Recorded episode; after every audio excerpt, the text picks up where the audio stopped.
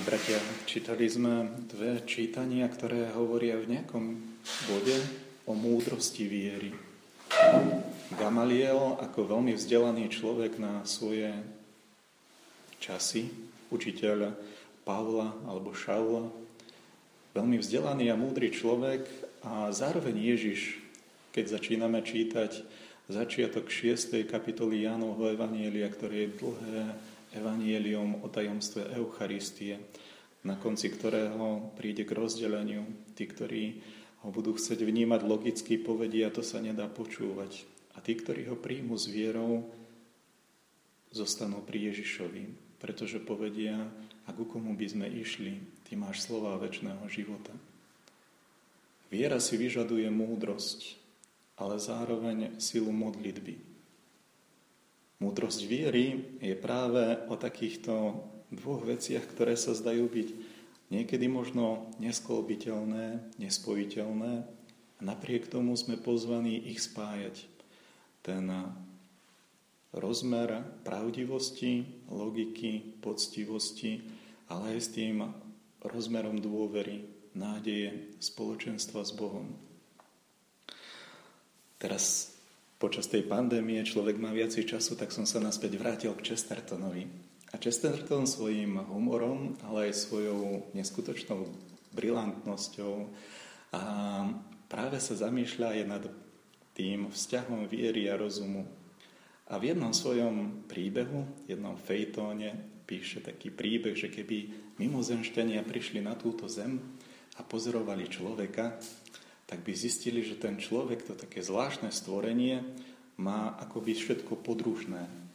Má dve oči, dve ruky, dve nohy a dokonca dve dierky v nose.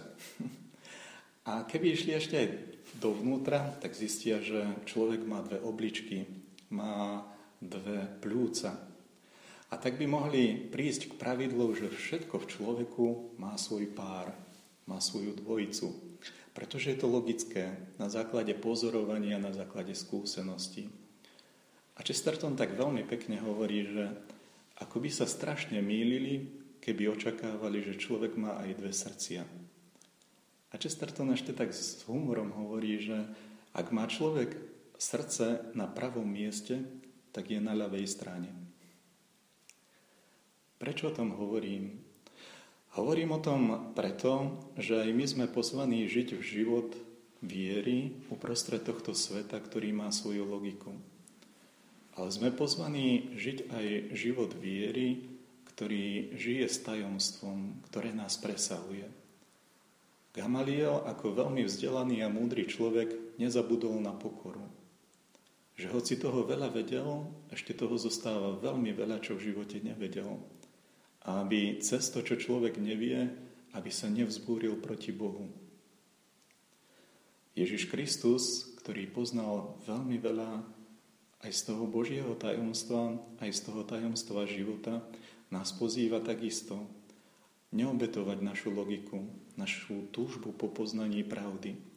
Ježiš nás vedie k tomu, aby sme poznávali, aby sme poznávali úprimne, s dôverou a s vytrvalosťou hľadať tú pravdu a keď ju človek nájde, tak tú pravdu si zamilovať. Spojiť múdrosť a lásku, na to človek naozaj potrebuje žiť s tajomstvom. Pretože to tajomstvo potrebuje tak pre život s ľuďmi, lebo aj druhých ľudí môžeme poznať, ale nemusíme ich milovať. Alebo naopak, môžeme ich mať radi, a mnohé, čo poznáme, nejak tak ospravedlňovať, že to možno niekedy nejak prejde. My sme pozvaní žiť v živote v pravde, ale zároveň v láske. Ako sa to dá? Yves Kongár, keď uvažoval a napísal jeden článok o Kataríne Sienskej, tak jej dal taký titul, že Katarína Sienská je doxologická žena. Čo je doxológia? V úvode každej omše čítame nejaký úmysel, nejakú myšlienku v modlitbe dňa. A tú myšlienku, či už po pokore, po pravde, po láske, vždycky na konci vtiahneme do spomenutia Najsvetejšej Trojice. Ježiša, Otca a Ducha Svetého. To je doxológia. Mať tú múdrosť prvej časti modlitby, kde v pravde chceme prosiť o veci, ktoré sú potrebné pre fungovanie v tomto svete a zároveň, aby nás tá pravda privádzala k plnosti života, ktorý sa nachádza k Bohu. A Kongár, keď hovorí o Kataríne Sienskej a jej učení v dialógu o moste, o stromečnosti, o ďalších obrazoch, kde možno 80% úvahy je logická úvaha o tom, ako to v živote funguje a ako to môžeme ako ľudia viery prežívať, vnímať a s druhými ľuďmi zdieľať.